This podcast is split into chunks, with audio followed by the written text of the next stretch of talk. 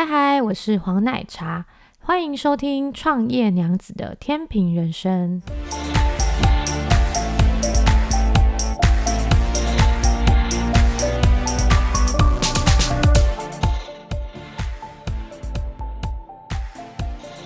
Hello， 大家好啊！好快哦，我们又过了一周了。那这一周呢，奶茶想要分享的是跟工作比较相关的事情。嗯，最近这一周比较多的是一些行销，哦不对，是比较多设计的案子。那设计这这个这个行业啦，比较多会发生一些啊，为什么你们家的设计这么贵啊？不是就很简单的几撇而已，有需要收费这么高吗？还是就是啊，你做出来的东西跟我想的不一样，等等之类的。就是一直都有发生的事情，只是说这一周，嗯，刚关门，你知道吗？所以关门前还是有很多比较听不懂人话的客人，希望我的客人不要听我的 podcast 。这周我们想要讲的是一些，不管是各行各业啦，我们都需要尊重专业，而且服务真的不是应该的，所有的服务都是需要收费的。很多人讲服务业服务业啊，就是啊以客为尊啊等等的，但我觉得尊重专业，自然而然彼此就可以互相尊重，而不是你今天出钱啊就是最大，出钱就是大爷啊，你们都要听我的。更何况我们设计这个行业更不吃这一套，因为设计师也都非常有个性的。相信如果有跟设计公司配合过，应该也知道，其实有蛮多设计公司会比较坚持嗯，我们自己想要的东西，但是当然知道不能说以设计设计师的主观意识为主，但沟通还是必要的。只是说我觉得在尊重专业的前提之下，我们是可以互相尊重的。对，然后在我觉得设计这件事情，别人都把它想得很简单，可是我们真的不会通灵，我们也不会知道你到底想要什么。那起码你要给我们一点点的蛛丝马迹，让我们有办法可以知道你的想法在哪里，你喜欢的样子是什么。那而不是说你今天就是啊，你们先设计看看呢、啊，设计出来再说啦。但我们真的不会通灵啦，我们真的不知道你心里想的是什么。更何况我们连面都没见过，我怎么会知道你想要的东西到底会长怎么样？就举例好了，最近有一个画老鹰的好了，他想要在他名片上面，他没有 logo， 但是他想要以一只老鹰为他的算是一个 logo 的代表性。然后我们就问他说，那那你可不可以在网络上面找几张跟你心目中的老鹰？因为每一个人想象的老鹰不一样嘛，有可能是哦高鹏展翅翅膀非常大的在飞翔的老鹰，还是说他是停在树上休息的老鹰，你的老鹰是刚出生的老鹰，还是其实是凶猛威武的老鹰？这些都是不同的形态去做表现的，所以不是说你今天告诉我说你就画一只老鹰就对了。老鹰的状态有非常多种嘛，所以你也要告诉我们，让我们可以想象你心目中的老鹰是长怎么样。你是要整只头加翅膀加身体包含到脚都要入境，还是你只要头，还是头加上展开的双翼？这些都是一些根据嘛，所以如果你有找一些素材给我们的话，我们才有办法去知道你到底想要的是什么。然后像最近还有遇到就是哦，他可能传的 LINE 问我们说，诶，请问一下你们设计 logo 的费用？我们就跟他报说啊，我们设计 logo 啊，我们不只是设计商标嘛，我们做的是 C I S， 是企业识识别设计，那它会比较完整。所以呢，我们加设计的 logo 的费用啊，假设我今天报五万块。然后你知道客人的反应就是，哈啊不就是设计 logo 吗？就是随便撇撇就好啦，为什么这样要五万块？嗯，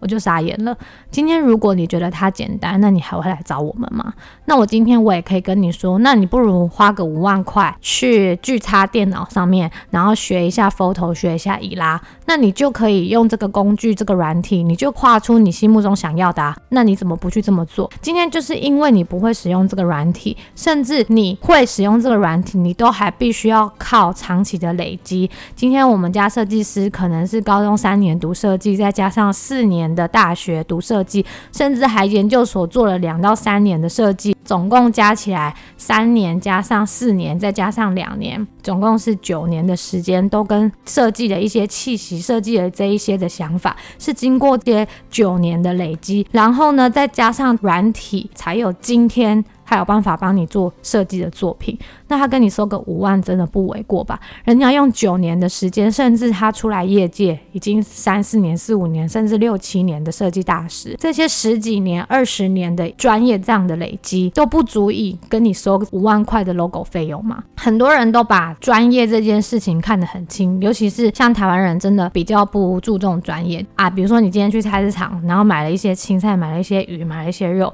然后呢你进餐馆就是请那个、呃、厨师好帮你把这些菜全部炒一炒，然后你就跟他说食材都是我的，你还要跟我收这个钱吗？嗯，这是什么意思？你现在就是瞧不起厨师的专业，你就说啊，不就是油下去，然后把菜啊把肉放下去炒一炒，加个盐巴就起锅了。好啊，那你干嘛？你为什么不自己在家里炒，对吧？你就说食材都是我带的，然后为什么我还要付餐点的费用给你？意思一样嘛。你今天就说你已经有一些想法了，你已经有一点点概念了，然后你来找我们讨论，我们用我们我们的专业角度把你的想法然后跟我们的专业去做一个结合，帮你做设计，这就是我们的专业啊，怎么会这么不尊重专业到这样的程度呢？再举一个例子，嗯，这周还出现一个蛮奇葩的客人，就是他请了一个他的朋友做了影片的设计，然后他直接来问我们说，哎，你们可以帮我们做印刷吗？我说当然没问题啊，那你就把原档给我，我们所谓的印刷的原始档给我这样子。那他就请他朋友再弄个原始档给我们，然后给我们之后呢，我们就跟他报说，哎，你这个的名片设计没有办法用我们家原本跟你先前讨论好的后加工的方式去做印刷，然后呢为了这件事情我还特地打电话给客人讲了十到二十分钟、嗯、印刷的技术，比如说传统的烫金啦，然后凸版印刷啦，它的过程啊等等之类的，那它的印刷工法跟数位印刷的工法有什么不同。好，我大概花了十到二十分钟的时间跟他解释了一堆，然后解释完之后呢，他就跟我说好，那他再跟他的设计师讨论一下要怎么弄稿给我们，然后又消失了两三天之后呢，又突然跑出来跟我们讲说，诶，我们把档案给你，你可不可以模拟印刷的那成品的样子给我们看？我说当然可以啊，我们可以请我们设计师模拟印刷的成品给你，可是呢那我们要收那个模拟的费用，然后假设是一两千块两三千块这样。他就说哈，这个也要收费哦，不就是模拟而已吗？你不就是把我的东西然后模拟出是印刷出来的样子吗？那这样子也要收费，如果你不模拟，我怎么知道印刷出来的样子长怎样呢？嗯，先生，如果你有办法自己模拟的话，那你就请你那一位帮忙你的设计师朋友，他帮你模拟就好啦，你干嘛需要我们来帮你模拟？先前我花了十到二十分钟跟你讲解了这么多的印刷技术，这也都是我近几年四五年累积下来，跑了各个不同的印刷厂，然后看了不同的印刷制程，然后累积下来的专业度。那我免费的花十到二十分钟中当你的印刷顾问，这已经是免费送你了，你现在还要哦模拟的部分可不可以不要收钱？那这样是不是我觉得有点太糟蹋我们了？对啊，今天设计师他要开他的电脑，开启这个软体，然后呢开你的档案，然后还要修正你的档案，然后模拟到你想要的东西，然后模拟成品出来，这些都是时间呢、欸我们的时间就是我们的成本、欸、就是设计最大最大的成本就是人力成本跟时间成本。为什么设计师需要排程的？就是一个设计师他当下就只能做一件事情啊，他没有办法一下做这个设计一下做那个设计啊，所以设计就是要排程的、啊、那时间跟人力就是我们最大的成本。那你今天既然动用到了设计师需要帮你做模拟，付一点点给设计师的薪水，这不为过吧？那怎么讲呢？一副好像就是免费做所有事情都是理所当然的。那如果这样的话，我前面是不是十到二十分钟的印刷制程的讲解，我都还要跟你收费？尊重专业真的是，嗯，台湾人蛮蛮欠缺的一个部分啦。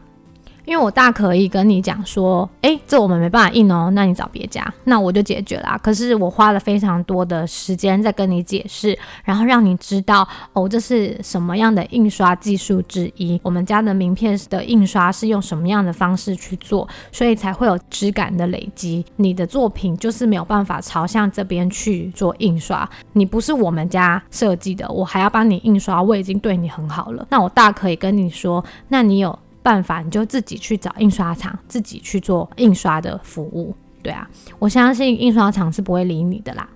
好，那很多人会问说，那请问一下，你们像这种设计公司、行销公司啊，你们到底都在做什么呢？其实很多人都嗯，不太了解行销公司到底在做什么，都会觉得行销是虚的，行销这种东西摸不到啊，我就不太愿意去付这一方面的费用啊，因为看不到结果嘛。行销这件事情对于很多很多的传产来讲，它都是比较摸不到的，不像说我今天像买机器啊，哎，这个机器我就可以换算它多久时间内可以产出多少的订单，然后利用这一些订单呢，我可以带来多少的钱，那我需要多少的人力成本啊之类的都可以换算出来。可是对于行销这件事情，很多人把行销跟广告去画上等号，他觉得做行销就是像在做广告，它不过只是行销里面的其中一环。像最近我们也遇到一个客人，就是他是香港人，他想要来台湾就是卖产品，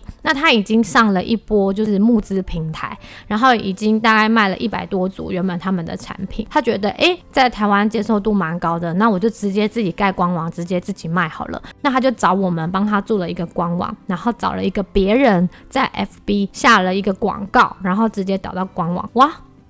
怎么一个礼拜过去了，两个礼拜过去了都没有订单？然后开始有一些负评的产生，就是他之前在募资平台卖出去的东西，然后客服的后续都没有做好处理。这些人呢，看到他在他自己的粉专里面下广告之后呢，开始在他的粉专底下，呃，要买的人你们先看看评论吧，你们先看看评价吧。然后现在客人就是一个头两个大的问我们说该怎么办。那当初我就已经有跟这个客人提到说，真的你在台湾没有任何的声浪的时候，你真的不需要就是先下广告，因为根本不了解就是消费者的一个行为模式，就是你不知道他们在购买之前会做哪些事情。对，你今天广告数据很漂亮，可是问题是你没带来转单，你你有思考过这个原因到底是什么吗？所以其实我们行销公司在做什么，我们在帮你做一切的布局，你所有的布局内容的堆叠都做好之后呢，你再下广告，你才不会把钱丢到水里。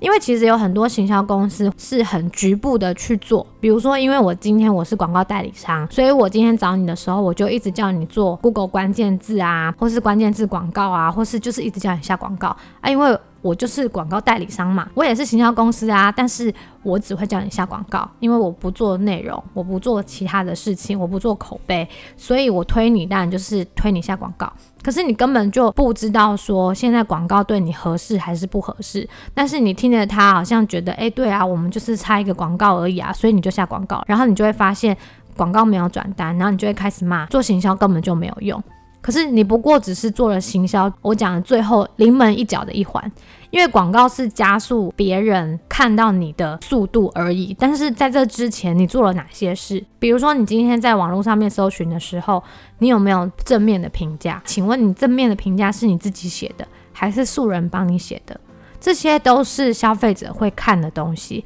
那我们在做什么？我们就是在累积你这些正面的资料，在网络上面让人家可以搜寻得到。听起来好像很简单，可是这是需要多很多的时间去做堆叠的。这个已经算是行销蛮后段的部分。对于前段来讲呢，很多传产啊，或是说很多做零售的产业啊，他们可能不太清楚什么叫做消费市场的定位，什么叫做目标的受众。其实这些在你在开发产品的时候，品牌要出来之前，你应该非常非常清楚的知道你的东西要卖给谁，然后你要定在金字塔顶端呢，还是金字塔的底端，还是中间这一端，这些就是消费市场的定位。然后呢，你把消费市场定位，你就可以去决定你的价格，决定你最后的目标受众。可是这些看起来都很虚，所以很没有办法具体的感知，那有很多很多的老板就忽略这一块，反正他就觉得我的产品就是最好的，我就是产品就要直接卖出去。但是没有啊，你在这个前面你的定位受众你要非常清楚之后，你才可以真正的做后续的行销的部分。所以其实我们在做的是什么？我们在帮你做前面的制定，市场的分析，市场的探勘，然后帮你设定目标的族群，才有办法帮你去做品牌的规划，然后甚至所有的视觉都要符合你定定的这个目标市场。再来呢，我们就会帮你做行销的规划布局，最后才有可能到社群的行销啊等等，那再更最后才是开始下广告。所以你前面这些东西如果都没有的话，你贸然的就先下广告，那你就等于是把钱丢到大海里面了。那你就会开始抱怨做网络行销没有用，做网站没有用，投广告没有用。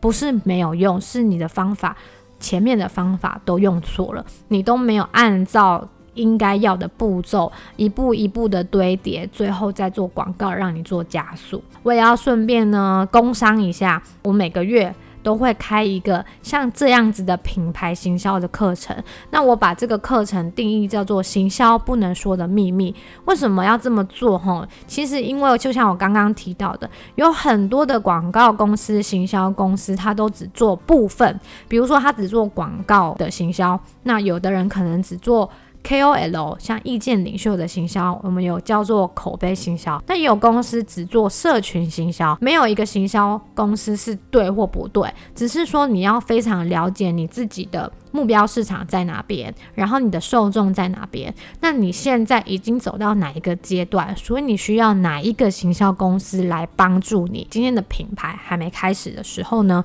那你是不是要找一个品牌规划公司，先帮你把你的定位、受众都搞清楚了。好了，那你搞清楚之后呢，你就可以找品牌视觉设计公司，开始帮你画 logo 啊，帮你做周边的产品，比如说包装的设计啊、杯膜设计啊。好了，那你这些这些东西都做完之后呢，你才开始要做行销嘛。那行销的部分呢，你应该要找的是什么？找社群，找关键字操作的内容行销的，再找口碑行销的，找这三间不同的行销公司呢，帮你去做互相的搭配，做堆叠，最后你才是找做广告的行销公司。那这样子在每一个阶段、每一个步骤找到正确的行销公司，这样对你来说，你的品牌才会慢慢慢慢的声浪往上堆叠，产品才会越卖越好，然后你才会知道说你下一支的产品要出什么，你下一支的系列要定定什么，这些都跟你原本一开始在设立目标的时候才会并驾齐驱，你才不会你今天目标设在这，但是你所做的每一个事情都不一样，或者是你的顺序做错了，等于你这品牌还没起来就已经先跌到谷底了。不晓得大家能不能够了解我想要表达的意思，详细的内容呢，还是在我开课里面我会讲的更仔细，而且我会针对呢不同的产业给你们不同的建议，或甚至到你们已经在公司开了一段时间，然后在不同的阶段，那你应该做什么样的事情，那我也会依照你现在不同的情况给你一些不同的建议。好哦，那我们这一次的 Podcast 就到这边咯，谢谢大家，我们下个礼拜见，拜拜。